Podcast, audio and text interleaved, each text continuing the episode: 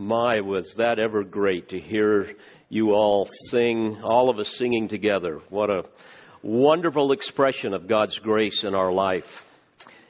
Will you take your Bibles this morning and turn to 1 Thessalonians chapter 1?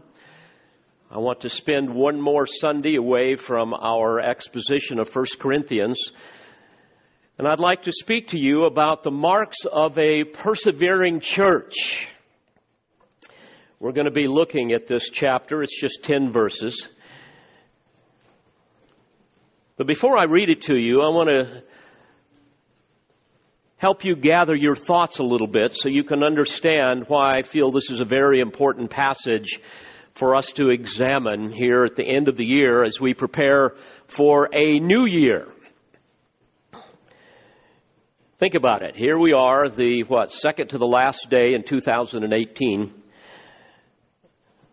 And we can look back on this last year and celebrate so many blessings that God has lavished upon us, but we can also look back and see that this was a year filled with very distressing events in our country.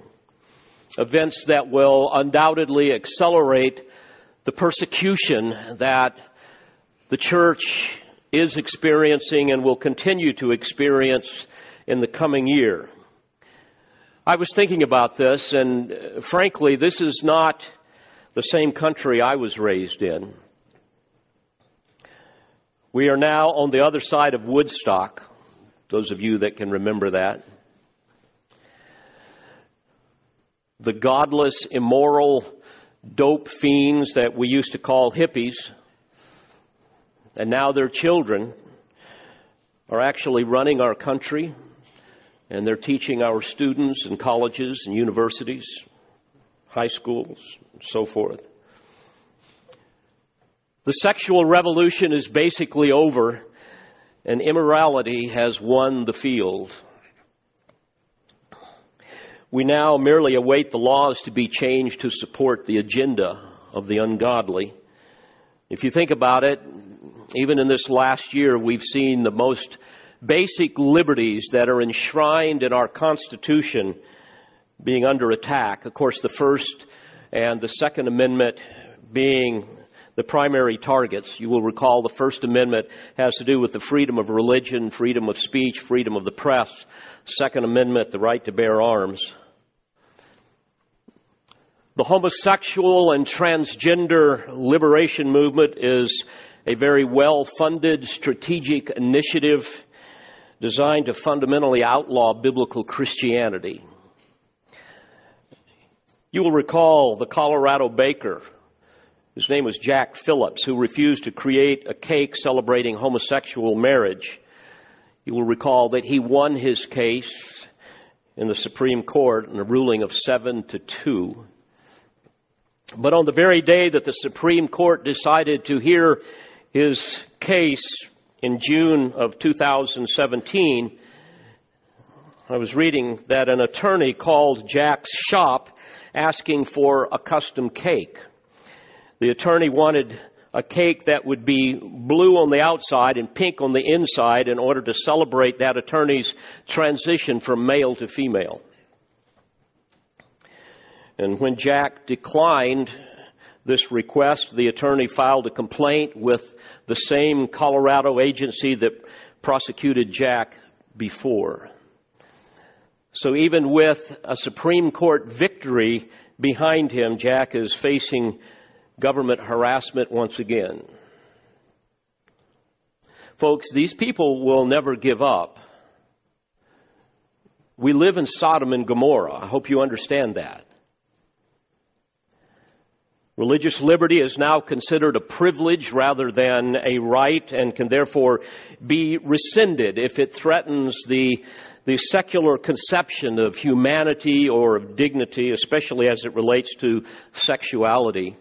I was reading last week an essay entitled We Hold These Truths, Defending Liberty in a Perilous Age, written by uh, Dr. Albert Mohler, Jr., president of the Southern Baptist Theological Seminary.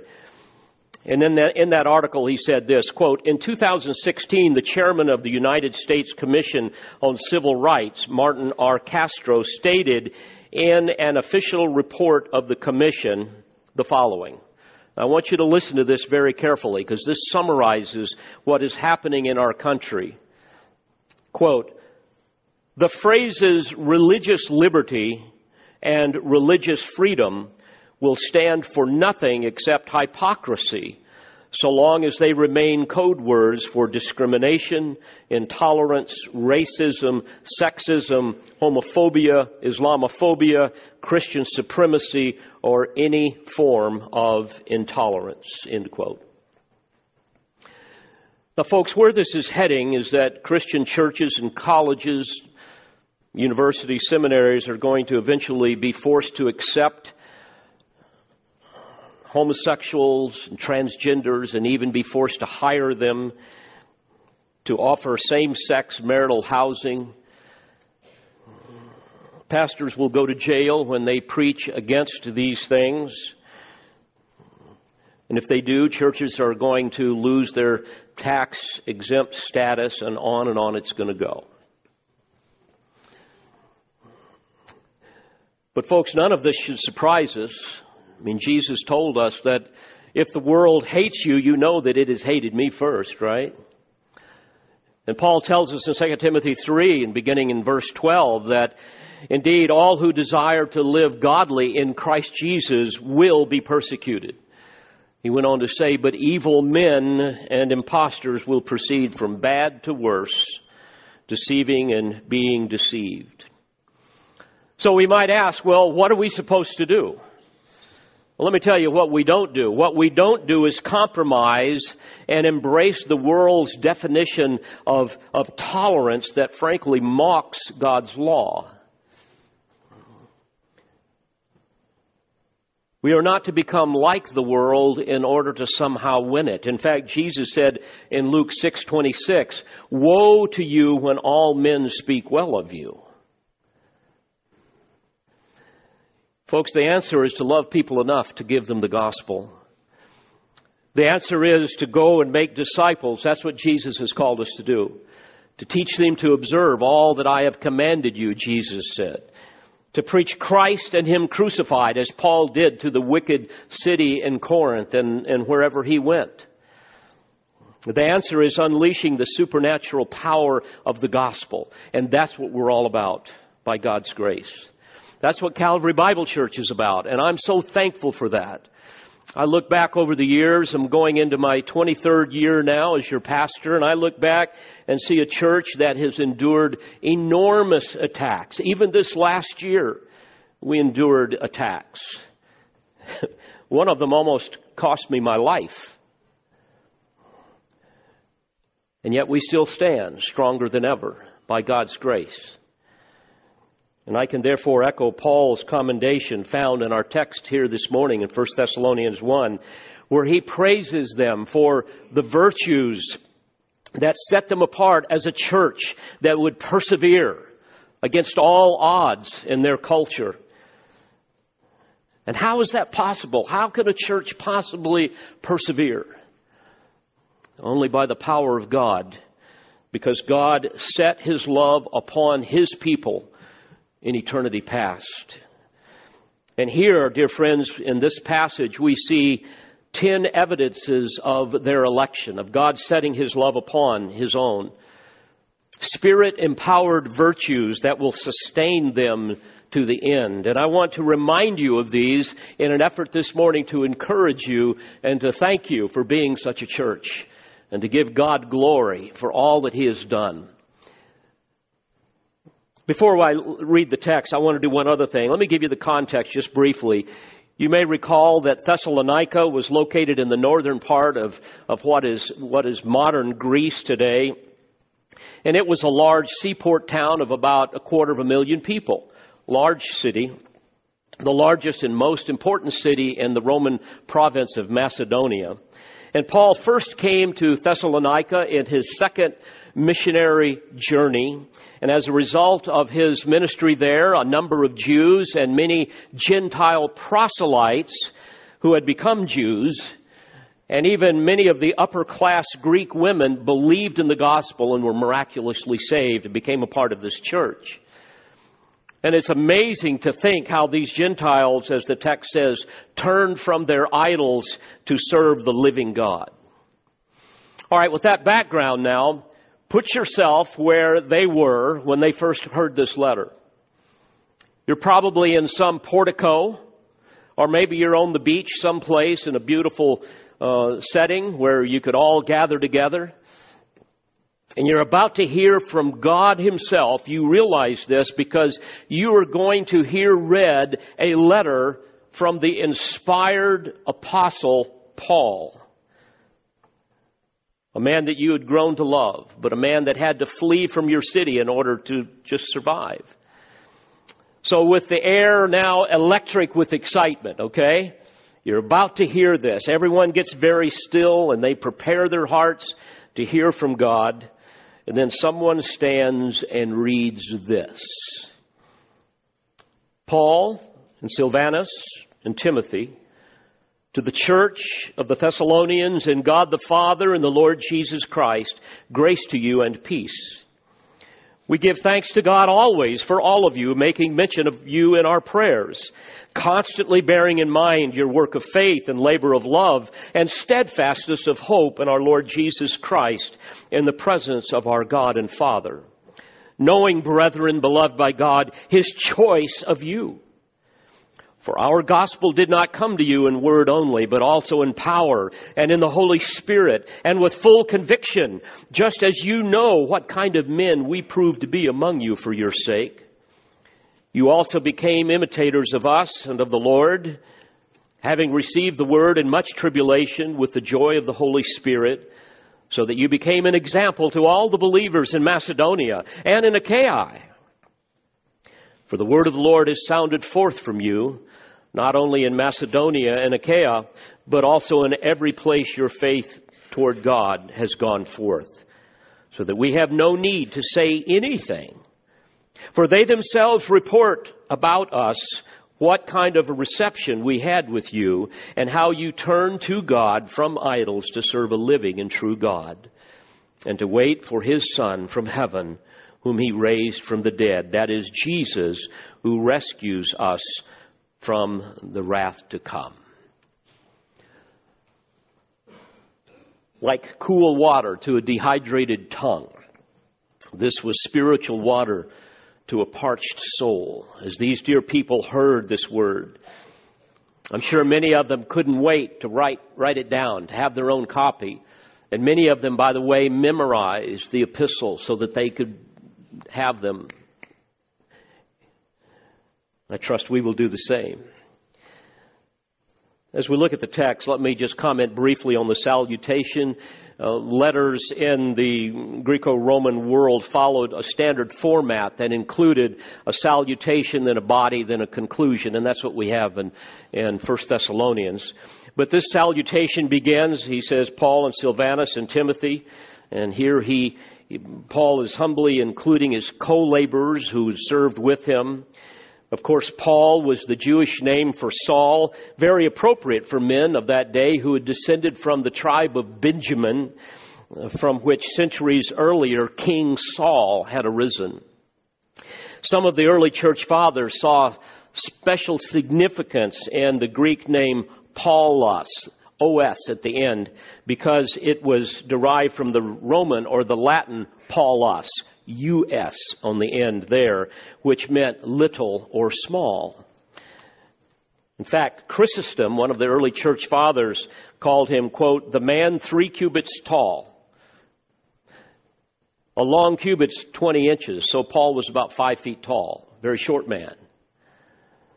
The Acts of Paul and Thecla, which is one of the New Testament apocryphal books, described him as, quote, bald headed, bow legged, strongly built, a man small in size, with meeting eyebrows, with a rather large nose, but full of grace, for at times he looked like a man, and at times he had the face of an angel. Quite a description. Well, regardless of his physical stature, we know that Paul regarded himself as very small spiritually. In fact, the most insignificant. He called himself the very least of all of the saints in Ephesians 3 8. And then you have Silvanus, also called Silas. We don't know a lot about him. He was probably a Hellenistic Jew and a prominent member, we know, of the Jerusalem church. He was sent with Paul to Antioch to communicate the decision uh, of the Council of Jerusalem, remember in Acts 15. And from there, after Paul had an argument with Barnabas over John Mark, Paul then chose Silvanus or Silas to be his co-worker in his second missionary journey. He, by the way, was also a scribe for Peter. And then, of course, you have Timothy, who was a native of Lystra, a city in Galatia, which is Asia Minor. And he was Paul's son in the faith, a protege who Paul trusted to send on various uh, crucial missions to tend to the affairs of young churches that needed help. And later he became the, the pastor at the church at Ephesus and was himself eventually imprisoned, according to Hebrews 13. So together, these three men were instrumental in founding the church at Thessalonica. And he says to the church of Thessalonica, church, ecclesia, the called out ones. Many times it's translated the elect ones. And this is especially used in connection to what Paul says in verse 4, his choice of you. To the church of the Thessalonians in God the Father and the Lord Jesus Christ, he says, and there he emphasizes this very visible union they had with Christ, and he says, grace to you and peace. In other words, I want you to experience the reality of God's unmerited favor in your life. I want you to enjoy the, the forgiveness of sins past, present, and future. I want you to enjoy the promise of eternal life and all that belongs to the redeemed, the sight of glory. And also, he says, peace. I want you to experience both the objective peace of being reconciled to a holy God through faith in Christ, but I also want you to experience the subjective peace of the presence of God, the one that you have offended so deeply, to experience that subjective peace in your life, come what may. And then Paul moves from this salutation to the body of his letter. And he begins with verse 2. We give thanks to God always for all of you, making mention of you in our prayers. Dear friends, I can identify with this statement so, so clearly with respect to you as my Calvary Bible Church family. And here's why. Verse 3 constantly bearing in mind your work of faith and labor of love and steadfastness of hope in our Lord Jesus Christ in the presence of our God and Father, knowing, brethren, beloved by God, His choice of you. It is a heart wrenching thing to talk with some of my pastor friends scattered around the world. And some of them have churches that are filled with people that profess Christ, but they do not possess Christ. Jesus warned about this in various passages, especially Matthew 7, where he tells us that the, tells us that the majority of people who call themselves Christians will never enter the kingdom because they are self-deceived. Only those who do the will of the Father will enter. But here in Paul's letter to the Thessalonians, he is thrilled because he can look at this church and he can see true believers chosen by God. Now, how does he know? How does he know this for sure with any measure of confidence? And therefore, what should we look for in ourselves? We might put it this way. What are some of the characteristics of genuine saving faith? Or to state it in the context of Paul's words here in 1 Thessalonians 1 4, his choice of you. And what follows, dear friends, that I'll go over very briefly, is 10 praiseworthy virtues that give evidence of God's election, His choice of those who belong to Him. And he begins with three characteristics stated in verse 3. Everyone can observe these evidences in their own life if they truly belong to the Lord, and that is their work of faith, their labor of love, and their steadfastness of hope. Notice again verse 2. We give thanks to God always for all of you, making mention of you in our prayers. Eh, by the way, this indicates that they prayed together, these three men. They prayed together, mentioning each one of them by name. So there was no vagueness in their prayers. Verse 3 constantly bearing in mind, first of all, your work of faith. And this is always the first fruit of grace, is it not? Number one, their work of faith. And we want to bear in mind that genuine faith is a gift from God that begins with the spirit empowered brokenness that he brings, brings to bear upon a man's soul. A brokenness over personal sin, a profound awareness that there is salvation and no one else apart from Christ. And so faith requires humility that leads to repentance. And obviously this was evident in the lives of these people. And imagine what this would have been like. What a shock it would have been to the families and the friends of those people who, who lived with these new Christians to suddenly see their faith in Christ. Jews and Gentiles coming together in mutual love for a crucified Savior. Work of faith, he says. Now, this does not speak of salvation by works. It speaks of works produced by faith. Ephesians 2 8 says, For by grace you have been saved through faith, and that, that not of yourselves. It is the gift of God, not as a result of works, so that no one may boast. For we are his workmanship, created in Christ Jesus for good works, which God prepared beforehand so that we would walk in them. Salvation is always by faith alone, apart from any human contribution. Beloved, we never earn our salvation. I think you realize that. We make no contribution to our salvation. Romans 3 verse 20, by the works of the law, no flesh will be justified in his sight. For through the law comes the knowledge of sin. But now apart from the law, the righteousness of God has been manifested and he goes on to say that sinners are justified as a gift by God's grace through the redemption which is in Christ Jesus, whom God displayed publicly as a propitiation in his blood through faith. Propitiation meaning, meaning the satisfaction or the appeasement of God's wrath through his blood. So when he speaks of their work of faith, he speaks of the holy conduct that faith produces. In fact, the term work, ergon in the original language, speaks of an actual deed or a righteous act or accomplishment. And folks, this will always be a certain proof of the transforming power of God, of what it means to be born again, regeneration, that instantaneous, supernatural impartation of spiritual life to the spiritually dead where he causes that radical transformation, a radical change in a person, so that suddenly they begin to glorify Christ and honor Christ with deeds of righteousness and so forth. In fact, faith without these kinds of works is dead. James 2:17. Now imagine, dear friends, what this would have looked like. These dear folks, we know according to verses 6 through 7, received the word in much tribulation with the joy of the Holy Spirit, so that they became an example to all the believers in Macedonia and in Achaia. Obviously, they did not conform to the culture. Instead, their lives confronted the culture. They rose above all of the insults, all of the criticism and accusations, even in the midst of bitter persecution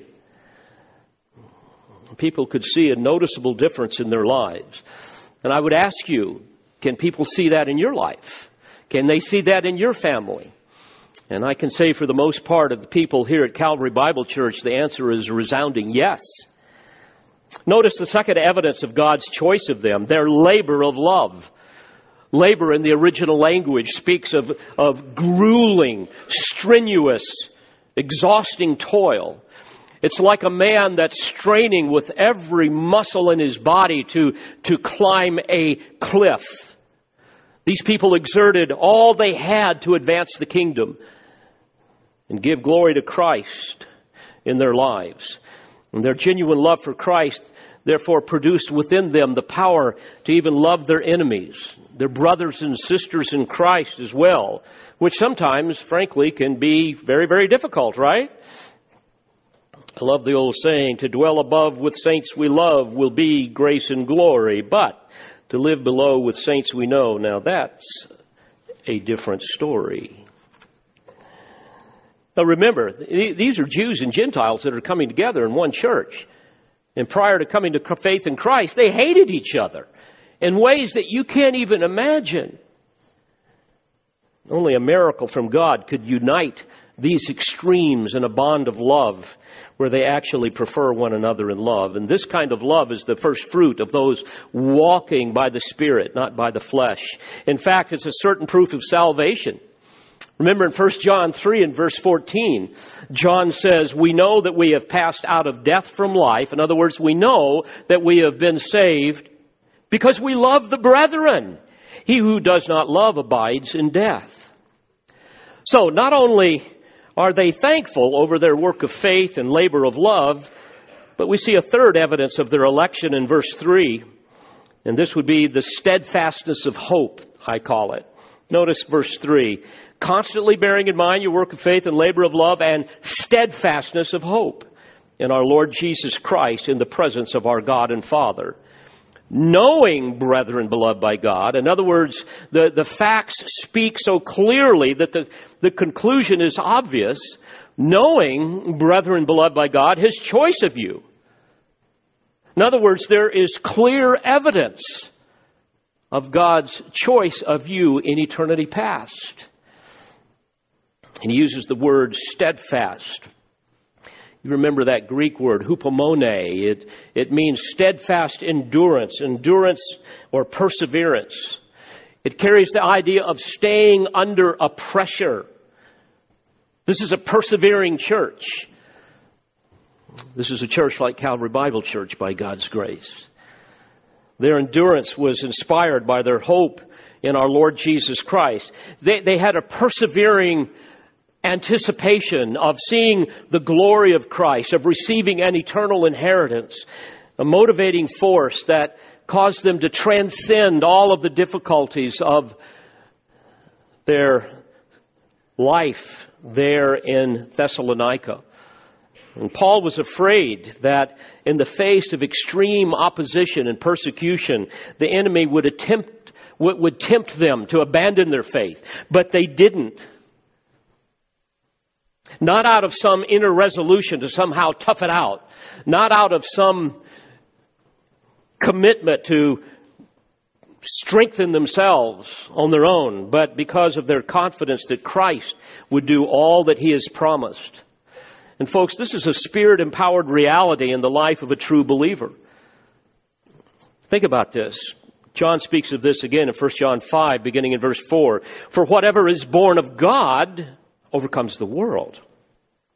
And this is the victory that has overcome the world, our faith. Who is the one who overcomes the world but he who believes that Jesus is the Son of God?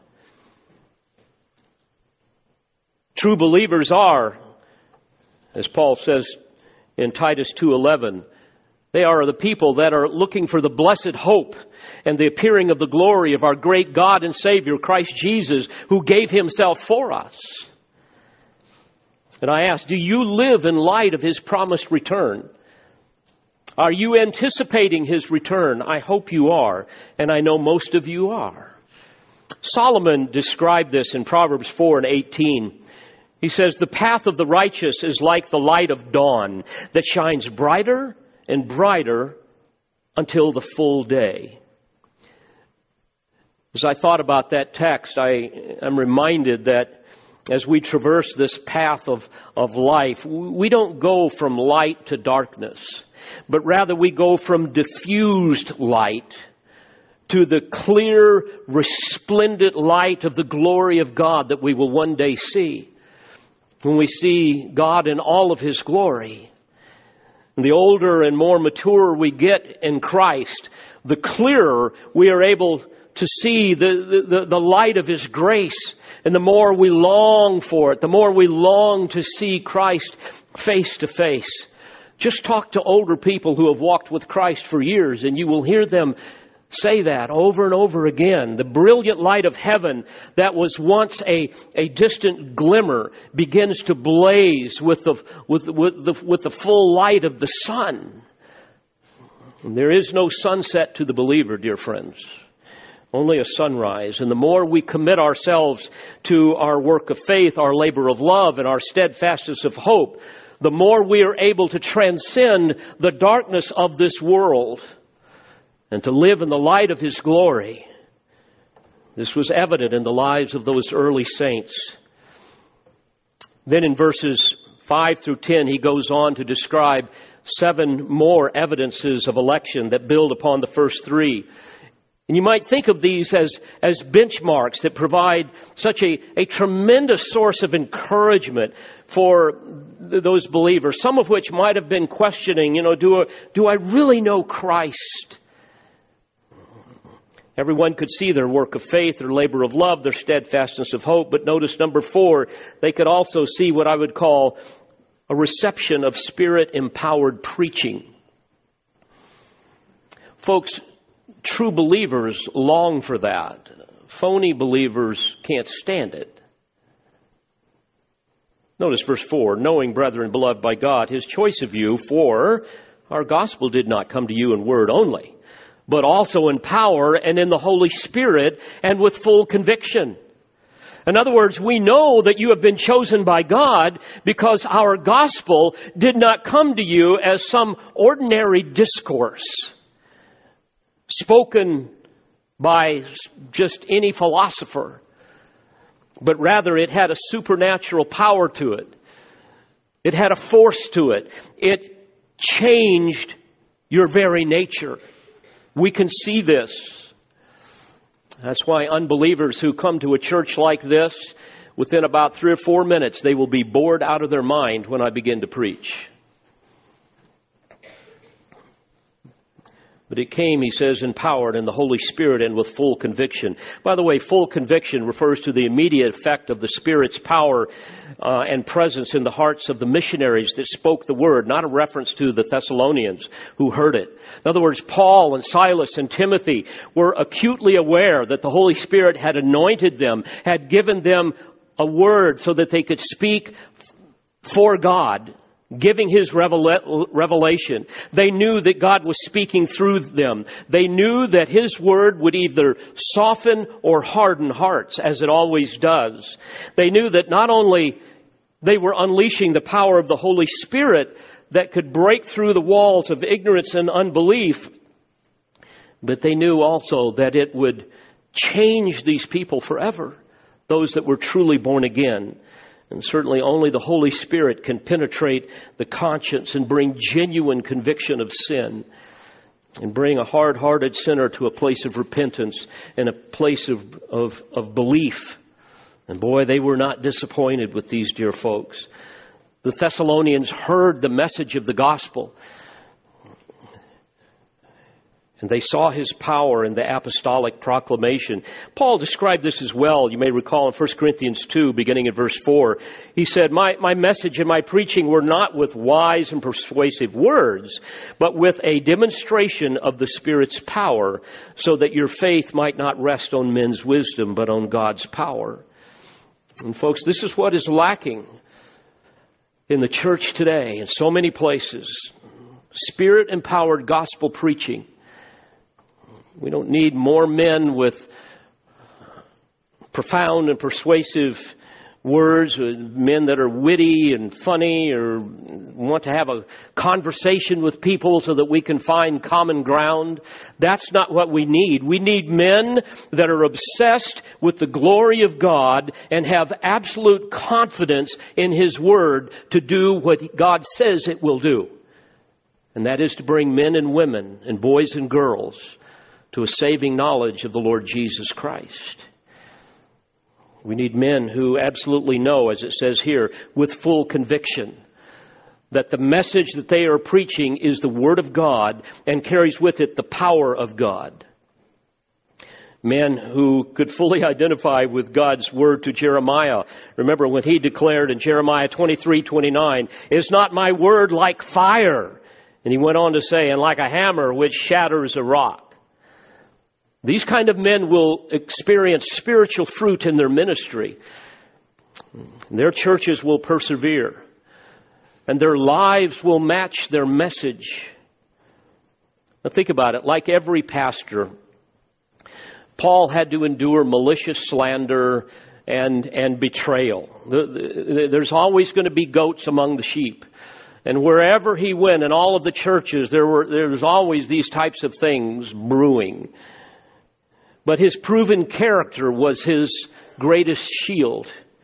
And for this reason, he said at the end of verse 5, you know what kind of men we prove to be among you for your sake. Unlike the traveling philosophers of that day that, that, that plied their trade to, to earn a living, Paul and Silas and, and Timothy, they had very different motives. They weren't in it to make money. They were in it for the salvation of men's souls and the glory of God. So they worked hard not to be a financial burden to the people. They were willing to suffer persecution so that others might be saved. Their lives demonstrated that same love and purity and power as their message. And I have to say, my constant prayer is that the Holy Spirit will fill me and give me wisdom and boldness and clarity and love so that I can speak truth to you, that I might be accurate enough to cause men to either take offense or be saved. You've got to be clear enough. So one of those two things is going to happen.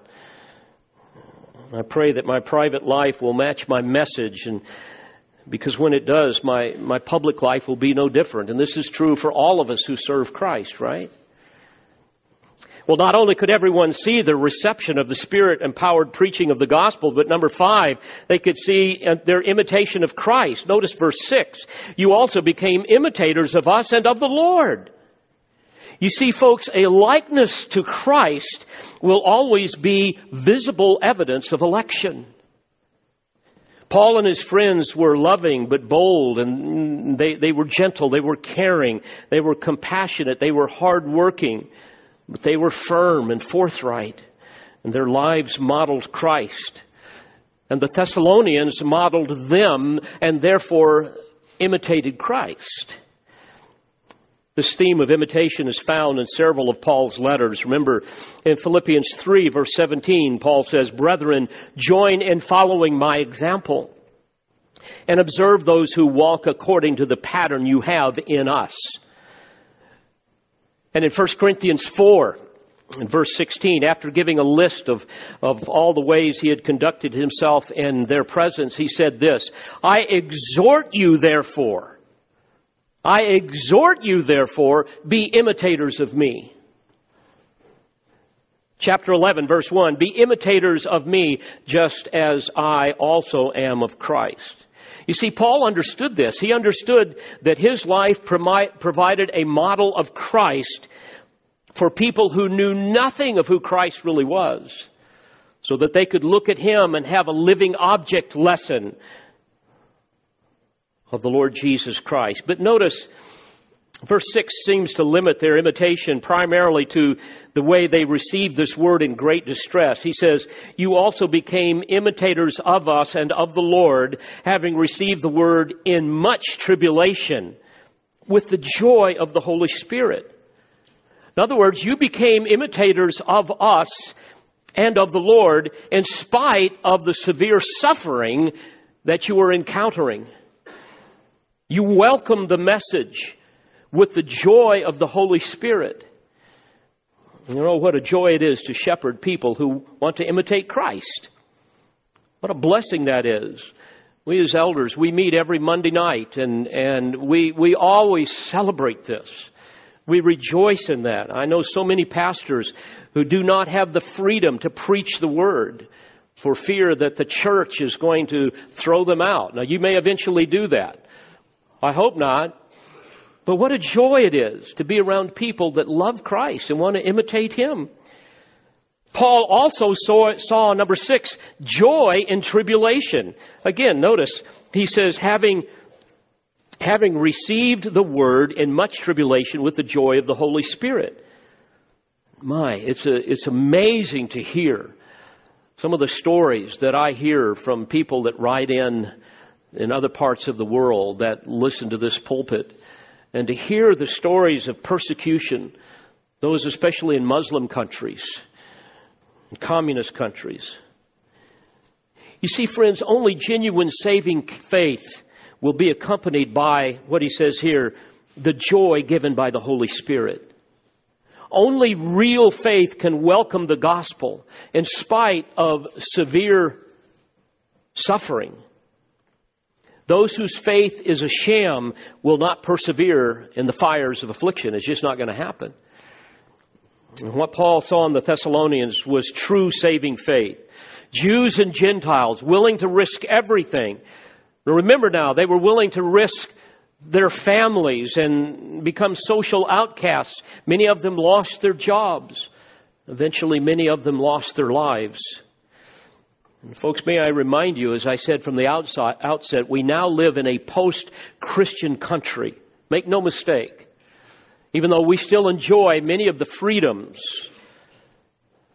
of the United States and the Constitution, but hostility is mounting towards true Christianity underscore true Christianity, biblical Christi- Christianity, not the Christless Christianity that makes up most of what is called Christians, Christian today. But folks, we will never survive unless we too receive the word with the joy of the Holy Spirit, as he says there in verse 6.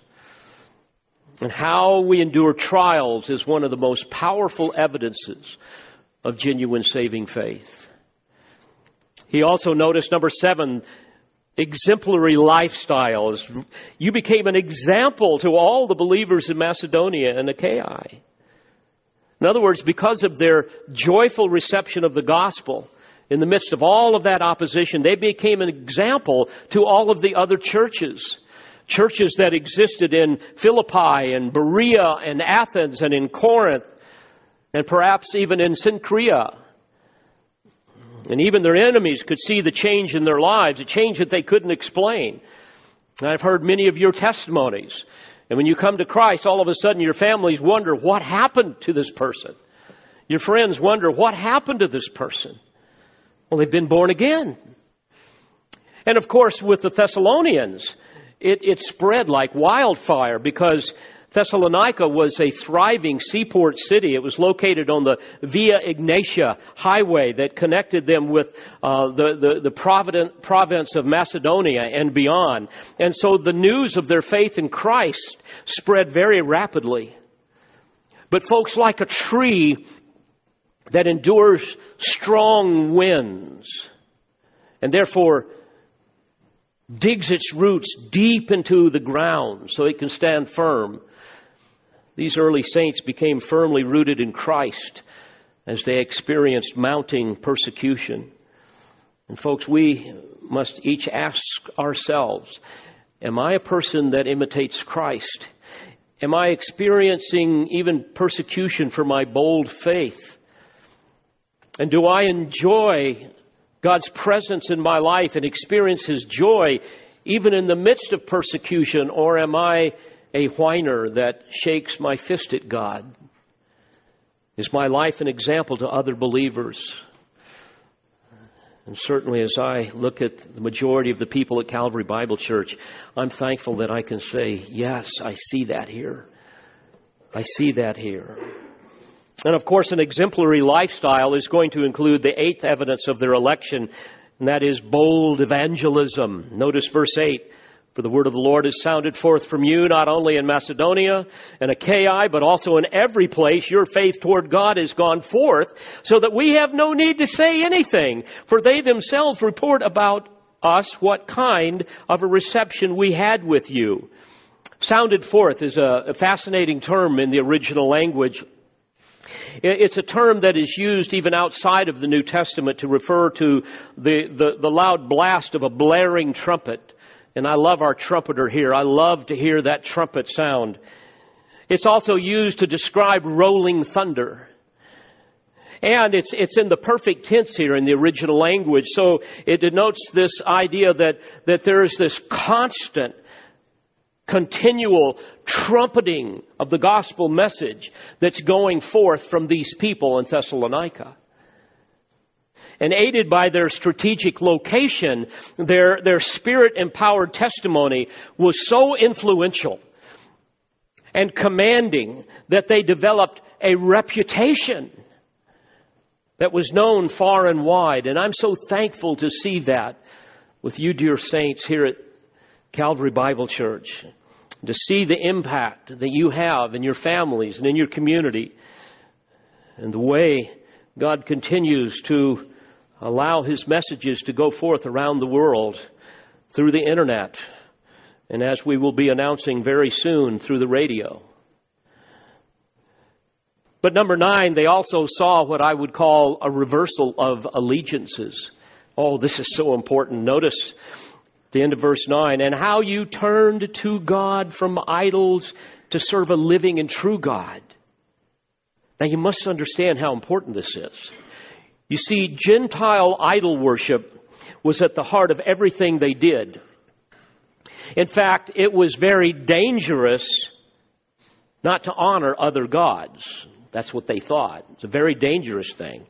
To offend a God could bring a curse upon your whole family. It could ruin your business. It could destroy the entire community. Gentiles belonged to what were called trade unions or trade guilds, like our unions, a little bit, similar to them.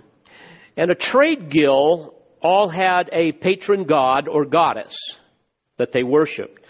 So people whose livelihood, for example, depended upon agriculture, honored gods that assured fertility and so forth. And everyone honored the gods of their local government, the ones that the local government honored, and many population areas had their own patron god or goddess that they worshiped. And when business was going well, that guild correctly honored its patron god. And when it wasn't going well, then they would do things to somehow sacrifice to this patron god or goddess. And depending upon the area of residence, people honored the ruling Caesar as God. So uh, these gods were at the core of everything that they did. But what happens to these believers at Thessalonica? When they come to Christ, suddenly they jettison all of those superstitions and they boldly turn to God from idols to serve a living and true God. By implication, rather than the non-existent false gods that they were serving. I might also add that the term serve does not mean they just attended church. They didn't just start showing up at church when people met and kind of hung out a little bit and had some meals and, and left it at that. The term serve comes from a Greek word that means to serve as a slave. In other words, these saints reversed their allegiances. They abandoned their slavery to false gods, and by God's grace, by God's power, they became slaves to the living and true God. So they obeyed Him in every aspect of their life. This speaks of an internal, wholehearted, joyful commitment to be totally devoted to God. And the final evidence of God's choice of them is in verse 10. He says, and to wait, which by the way carries the idea of, of a sustained expectation. Let me translate it that way. To have a sustained expectation for his son from heaven, whom he raised from the dead. That is Jesus, who rescues us from the wrath to come. And this is the tenth and final evidence of their election, of God's choice of them, what I would call an eager anticipation of Christ's return. You see, having been utterly transformed by his first coming, they're patiently waiting and eagerly waiting for his second coming. They knew that God had raised him from the dead. They knew that he was alive. They knew that he would return to rescue them from the wrath to come, from God's eternal and settled indignation against sin. which increases daily against sinners because of their idolatry, their immorality, their rejection of the gospel. So what he's saying here is that true believers, those that truly know and love Christ, will have a sustained, unwavering expectation that the Lord Jesus Christ will return to this earth as King of Kings and Lord of Lords. True believers have that in their heart. And the redeemed will always glory in this doctrine. They will live in light of it, knowing their glorious Savior could come at any time. So there, dear friends, we have ten evidences of election, if you want to think of it that way, ten characteristics of the lives of these people that thrilled the apostle Paul and Silas and Timothy and caused them to, quote, know, verse 4, brethren, beloved by God, his choice of you. Ten praiseworthy virtues that would cause them to be able to persevere against all odds. Their work of faith, labor of love, steadfastness of hope, their reception of spirit empowered preaching, their imitation of Christ, joy and tribulation, their exemplary lifestyles, bold evangelism, a reversal of allegiances, and finally an eager anticipation of Christ's return. And I rejoice knowing that this can be said of most of you here at Calvary Bible Church. And for this reason, as if we continue to love Christ, and certainly we will because of His persevering grace, we will be able to persevere. And I don't want to be overly pessimistic, but I want to be realistic. Folks, this coming new year is going to reveal an escalation of what we're beginning to see. And I don't want us to be the proverbial frog in the water you know, where we're not aware that the heat's being turned up. But nor do I want us to panic. What I want us to do is celebrate Christ and live for His glory. And by God's grace, these, these virtues will continue to grow in us and manifest themselves in ways that will not only cause others to see the power of the gospel, but also help us to persevere in difficult times to come. And I'm so thankful for you, the saints at Calvary Bible Church, because you truly exemplify these great virtues. And I give God all of the glory. Let's pray together. Father, thank you for these great truths and, and the power that animates our, our hearts, our minds, our wills, so that we can live for your glory despite the difficulties of life.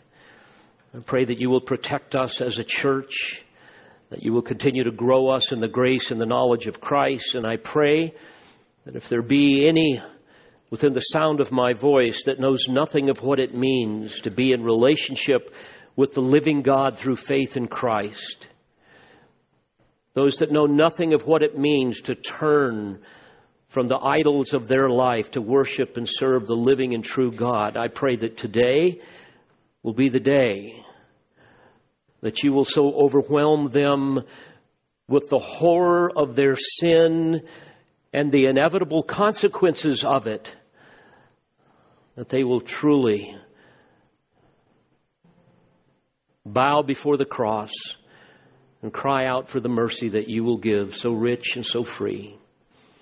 I pray that today will be the day that they will experience the miracle of the new birth. Bless us as we enter into this new year. Use us mightily for the sake of the kingdom. And we will be careful to give you all of the glory. For it's in Christ's name that I pray. Amen. We pray you've been edified by this presentation. You've been listening to the teaching ministry of Calvary Bible Church in Jolton, Tennessee. For more information on Calvary Bible Church or for more audio, please visit our website at cbctn.org.